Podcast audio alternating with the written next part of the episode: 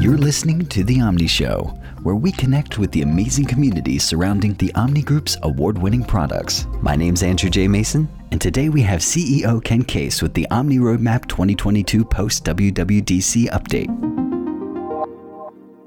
Hey, everybody, welcome to another episode of The Omni Show. My name is Andrew J. Mason, and today we are hanging out with the Omni Group CEO, Ken Case, unpacking WWDC and all the announcements that come out of Apple and how it intersects with the Omni Group. And we're honored to have the Ken Case in the house. Thank you so much for being here, Ken. Oh, thank you. It's my honor. Well, let's jump right into it. And when reading through the roadmap blog post of 2022, early January, you gave some airtime to the world around us, kind of this context surrounding us before moving forward. And over the last three years, we know that a lot has changed. Uh, what was on your mind over the last six months since you last checked in with the roadmap? Yeah, well, our hearts go out to all of the people in Ukraine who are dealing with much harder circumstances right now than anything I feel like we're having to go through we're relieved to be finally hitting the tail end of COVID and people feeling comfortable going back into the offices or starting to travel again and so on, thanks to vaccinations. Very happy about that. I don't think we're going to go back to exactly what we had before. You know, life is not exactly the same. It shouldn't necessarily be. So, for example, when a lot of our work we're still doing from home rather than going back into the office every day the way we used to. And we're not expecting that to change anytime soon or ever, really. I think people are enjoying being able to work from home, but to have the flexibility to go into the office from time to time if they want to change of pace and just want to see people. And as a result, you know, we've had to think a little bit differently about what it's like to work with a mostly remote team and what meetings, how meetings work and so on, where now, if you're in the office and it's time for a meeting, instead of everybody getting together in a conference room to get in the same place, we all scatter and go to different corners of the office so that you know everybody can be on the same playing field in the video conference, whether you're there in the office or remote. So, yeah, there, there are definitely some changes in the world. And I love how the fact that there are changes in the world are not keeping you from moving forward in this. The first part of your roadmap talks about OmniFocus 4 and the progress that's being made there, and the different phases or freezes, I guess I should say, uh, of the development process. So there's uh, feature, design, usability freeze. Can you talk us through that process and kind of where the team finds itself? Sure. For those who haven't been following the test builds closely, uh, you know, since we started this process a little over a year ago now, we've shipped 133 test builds at the time of this recording with you know more than a thousand changes and improvements over that time. If you look at the release notes, the release notes are pretty long right now. I don't think many people are reading through all of that at this point. And so it's easy for things to get buried in that we have to, from time to time, call things out. And of course, when we get closer to actually shipping it or introducing it to an even wider audience as we as we hit some of these milestones, we'll need to sort of consolidate that and say, here's what you should be looking for. Here's the summary of all of these thousands of changes or what enhancements, improvements we've made so far. But where we are right now is the public test itself was a milestone that, that we reached last year, a little bit before the summer. And then that public test grew and we were working towards our feature freeze, which is the milestone that where we feel like all of the features are in place that we can describe now what the app is about, what it's doing, start writing the documentation for it at a conceptual level. But not everything looks the way it's going to look or is usable as it will be when we finish that milestone. So we finished that milestone, feature freeze milestone. We had resolved about 1,500 issues a few months ago. And then we split our team to start bringing the Mac app up to date with the latest features and to start working on the, actually, we call it the design freeze milestone. And that's where the app is not just ready to describe in terms of its feature set, but it's actually ready for screenshots and so on. That the interface is stable enough that we can start taking pictures of it for their documentation and so on, and continue on with that part in parallel. When we hit design freeze, which we're still working on right now, then after that we'll turn our attention to the usability milestone. This is where some of the things you know may look correct, but they don't actually work the way they're supposed to yet. And from there, we'll also be looking at stability and performance, of course, finishing that documentation that I mentioned, it's something we can do in parallel with usability, uh, stability, and performance. And then localization work where we translate it to different languages, make sure that it's ready for people to use in different locales, that it speaks their language. And then eventually it all comes together into code freeze. So we still have quite a bit of work ahead of us, but we are well on our way and feel like we've been making great progress. Now that's interesting to me. I'm not super familiar with software development cycles, agile, or you know how anything standardized is done. I wasn't aware that this process was in place before this. Is this something that the team has always used these milestones, or is it something that's been developed over the last couple of years, almost in response to the changing environment? This particular kind of layout of our milestones, I think, really is how we've always uh, approached development. I mean, some of it has changed over time. Like it used to be that we also had some stages of well, at what point are you burning CDs and at what point are you printing boxes? And, you know, those had also had to have screenshots. They had to have documentation. They had, and then there was this whole manufacturing process involved of now we're assembling the boxes and shipping them out and, and so on. And, and obviously that's not a change of the last few years. That was, that's a change of the last 15 years as more and more people have moved to online purchasing in the app store and so on. But so the process uh, was definitely more sort of fixed in the past, where you really wanted to hit that code freeze in time to now burn these CDs and then get them assembled into the right boxes at the right time and you know everything out there. And it was a kind of closely timed process. Now it's easier to be more flexible about that stuff. also, you don't have to worry about when uh, retailers are wanting to put things on their shelves and so on. Right, there was that whole purchasing and stocking cycle that that was a major factor in the past. So no more boxes. Yeah. Man, there is a part of me that's just nostalgic for walking through, finding things in boxes. I feel like I need to go track down a blockbuster video somewhere if there's any in existence left. Maybe the metaverse will solve that. Maybe I can virtually walk around and look at the software I buy before I actually. Anyway, but the collaborative nature of something like Slack that allows these tighter and tighter iterations of being able to see, okay, somebody likes that, they don't like this, and this is how we can change. That's really cool. I know that feedback loop has tightened a little bit more over time. Yeah, we love, I mean, we've always loved working with our customers to show them here's what we're working on. Now, how does this actually work in practice when you, when the rubber meets the road and you're using it in your own lives? We had a long public beta process even for the very first release of OmniFocus 1 back in, you know, through 96. And, and so when 1.0 was ready to ship, we had a lot of people that were right there ready to say, yes, I know it meets my needs and I'm ready to buy. It's a nice way to work. Now, I do want to roll back just a couple of sentences because something you said, I'm afraid people might gloss over it if we don't draw extra attention to it. You mentioned OmniFocus 4 uh, being released simultaneously on iPhone, iPad, and Mac all at the same time. Yeah. So obviously, we want OmniFocus 4 to be available not just on one platform or another. And one of the major shifts that we started with OmniPlan 4 was towards delivering our products as a universal product which I think was how a lot of customers were thinking about it anyway. It wasn't the way we were building it, so we weren't thinking about it that way. But it's important for us to adapt to our customers rather than the other way around. So we're now building OmniFocus 4 not just for iPhone and iPad at once, and then for the Mac later, uh, or in fact, you know, iPhone and iPad used to be separate apps as well. But we're building it all as one synchronously developed project that when we're ready to declare 4.0 is ready to ship, it will be available across all the platforms at once not, all right, here's available for this platform. And now in a few months, it's available for the next and so on, the way we've done in the past. Uh, and then it can be a single purchase and people just download it and use it on whichever devices are available to them at the time. Or if they switch to a different device, they don't have to worry about, oh, do I need to now buy it again? Because they already have a license that covers them everywhere. That's phenomenal. And along with all of this, uh, still developing for OmniFocus for the web. Can you catch us up on what's been happening there? Sure. So, of course, we've been thinking a bit about how the changes in OmniFocus 4 will will affect OmniFocus for the web because we want it to be ready at the same time as well. But OmniFocus for the web, it started much later than all of the other products, and so it didn't have support for things like attachments. And that's the latest feature that we're bringing over there. Uh, they're currently available in the public test versions of OmniFocus for the web, which anyone can get to at test.omnifocus.com. And uh, when you sign in there, now you can view your attachments and download the attachments and have them available on Windows rather than only available on your Mac and iPhone. So whenever we get a pause in terms of other things that are going on, we continue to build out OmniFocus for the web's feature set so that ultimately we want to have close parity there. We really wanted to do even more with attachments, being able to upload and add them in OmniFocus for the web. We haven't finished that yet because we wanted to make sure we turn our attention over to getting this version, the version four feature set up and running. Definitely. And now there is something that you're catching folks up on that is really significant for enterprise customers.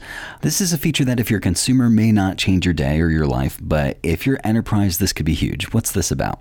Sure. Well, this is not maybe a surprise, but I don't know that we've shared it very broadly yet. For enterprise customers, we've been rolling out licensing support for site licenses that, that include single sign-on support or SSO authentication. So it's for people who are technically minded, you know, it's called SAML authentication. And many thousands of users are now signing into our apps using their organization's single sign-on accounts rather than having to create and maintain separate Omni accounts on our account server. So that makes it much easier for you know our largest customers to manage their thousands of licensed users. When they hire a new employee, they add it to their authorized list, and you know they're not, obviously not just working with us; they're working with other vendors to do the same sort of thing. So those users can then sign into any Omni app using their work email address, but they could also sign into you know maybe an Adobe app or a Microsoft app or whatever, and and that also means that as people come and go from different teams, it's easy to replace one account that was active with another and so on. And to only do it once in one place rather than having to say, okay, well, now I've got to go through every piece of software that that employee was using and, and update whether they should have access to it or not. The way it works if you're managing a team on our account system. So it does take more overhead to set up in the first place. And it's not something we do yet as a self service option, but for large customers who are interested in, you know, we're happy to work with them and see what we can do to make their lives a bit easier. Oh yeah, I mean, you know, if you're managing multiple Excel sheet rows with you know usernames in it and you're copying them in and out every single day, that's I mean, this is a lifesaver for you. Yeah, we have one customer who's you know already up to over seven thousand seats, and that that would be a lot of users to be managing through a website interface rather than through their own existing accounts interface. Uh, for everybody else, this isn't the only work that we've been doing to try to simplify our licensing and account system. We've also been looking at getting rid of the distinction on our account system between team licenses and individual licenses. So that's one less decision you have to make when you go to our site and you purchase our products. You don't have to decide, is this the team license or is this for me personally? And they're just licenses and you can assign them to team members if you want, or you can hang on to them yourself if you want. And of course, OmniFocus isn't the only software that's getting attention these days. What about the other apps on the roadmap? I think I hinted probably two years ago now that we were going to be redesigning and rebuilding multiple apps, not just OmniFocus. Uh, OmniFocus was the first one that reached a public test phase just because of where our development cycles were. But we've also been hard at work at Omni, on OmniGraffle and the features that we're looking to bring there are some things that customers have been asking us for decades. In fact, at this point, it's funny to think that OmniGraffle is now 20 years old. And so some of the features there that people have been asking for are the ability to theme, to apply themes to a diagram so that you don't have to think so much in advance or on a shape by shape basis about what is the theme for this thing going to be. We had something sort of similar in the diagram styles that we've had for years. But we really wanted to make something that's you know, even easier for somebody to use and switch between and not have to spend a lot of time thinking about. And then another kind of a power feature that customers have been asking for for years is the ability to have reference objects where you build a shape or a group of shapes and you say, well, this is now kind of designed the way I want it to be, sort of like we have in stencils now. But the big difference between reference objects and stencils are that when you put a stencil on the canvas and then you make some changes, they're no longer linked in any way to the stencil. They're just a copy of the stencil. And so if you go to change that stencil later on, and then you want to apply it to you know an existing document, you have to go back through and change every instance in the document to match what was the changes you made in the stencil. With reference objects, when you make the change to the reference object, it now applies anywhere within the document at your choice because we don't want to. Uh, you want to be able to have different versions of a document where you see what it used to look like before you made that change. So there's a bit of trickiness around that as well. And so we're getting to the point where we're very interested in feedback from, especially from people who've asked for this feature over the years. And we'd love to hear from anyone who's you know, passionate about OmniGraffle and interested in giving this new stuff a go. All right. And so WWDC rolls around, and I love this phrase that you use. Let me pull up your. Uh, let me pull up your blog post here. You say WWDC often brings us both gifts and homework, sometimes wrapped up in the same feature. Uh, can you break down what that means?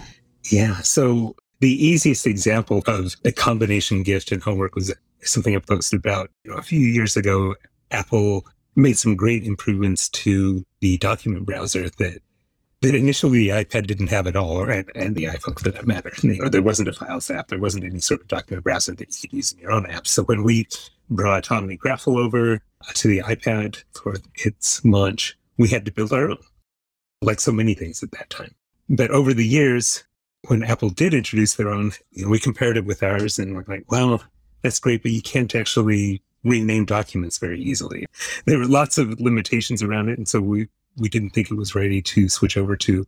But a few years went by, and then they finally did have a you know, kind of a version two of their document browser that was ready to adopt. And so we decided it was time. So it was a gift in one sense because now we have these great capabilities that that document browser provided to the app, like being able to work with iCloud more easily, being able to work with other third party syncing solutions like Dropbox and so on also more easily but it was also a lot of homework because we had to go back and do a bunch of work reworking our app in order to take advantage of this new thing, right? We had to rip out all of our old document browser and figure out how we were going to fit into the new architecture and so on.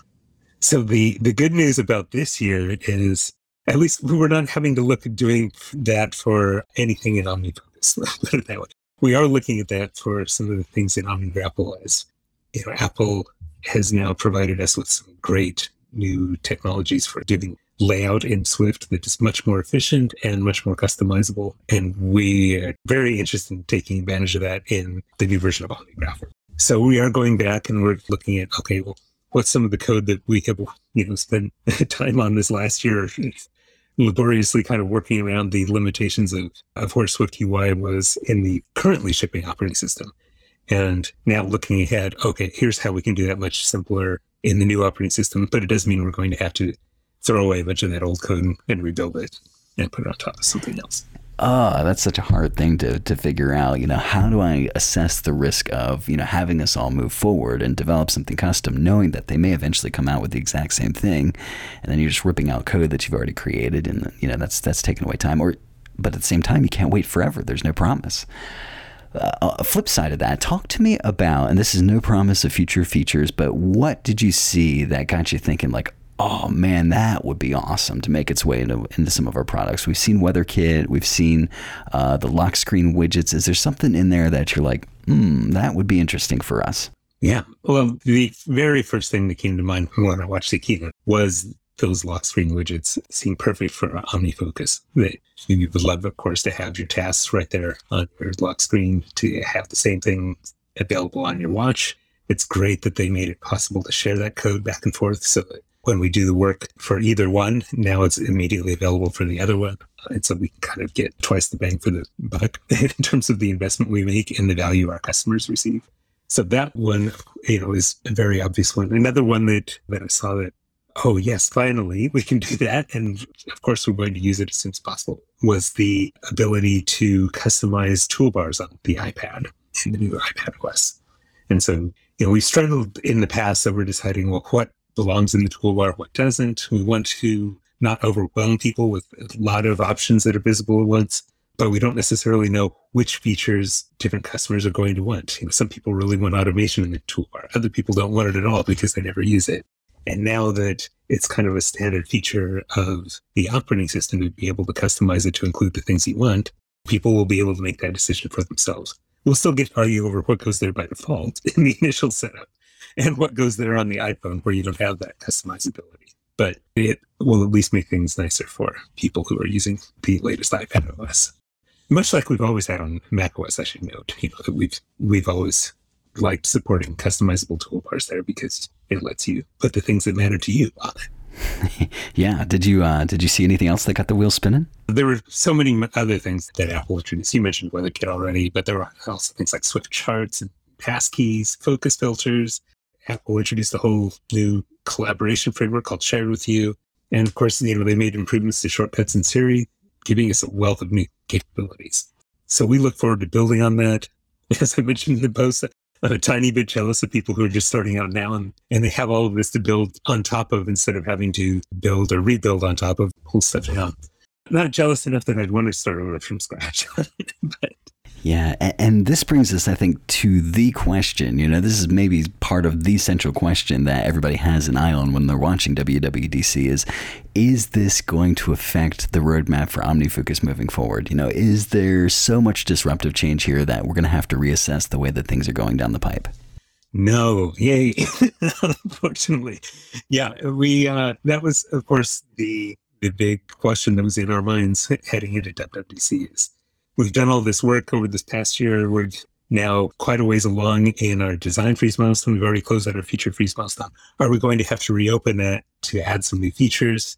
Well, obviously, we are talking about adding a new feature around the uh, lock screen widgets, but but that's something that we can't really ship until the new operating system ships, and we don't have to do a bunch of work that would make the existing code require the new operating system. That was really the worry. So we can continue to ship the product on iOS 15 as well as 16. And if you're running on 16, you get to have some of these new features.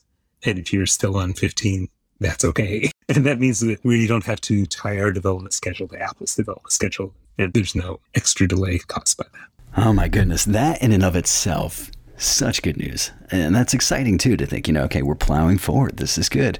Uh, on behalf of the customers, uh, I just want to say, Ken, thank you so much for all you do. I mean, the fanaticism with which you approach uh, the customer service, just how you're popping, I just looking at Slack alone, you know, how you're popping in personally to answer questions. I know that the customers are too. Um, so thank you for that. Oh, thank you. I mean, we certainly appreciate our customers. That's why we do what we do. we wouldn't be doing this if our customers weren't interested in using the results. So uh, we appreciate everyone's support through the year. Anyone who's listening right now, thank you for listening. And of course, to anyone who's testing all of these test builds, thank you for your patience as we try different things. And, you know, some of the experiments stick around and some we quickly find are, are just terrible ideas and they get thrown out. We appreciate your patience. That's perfect. Thanks, Ken.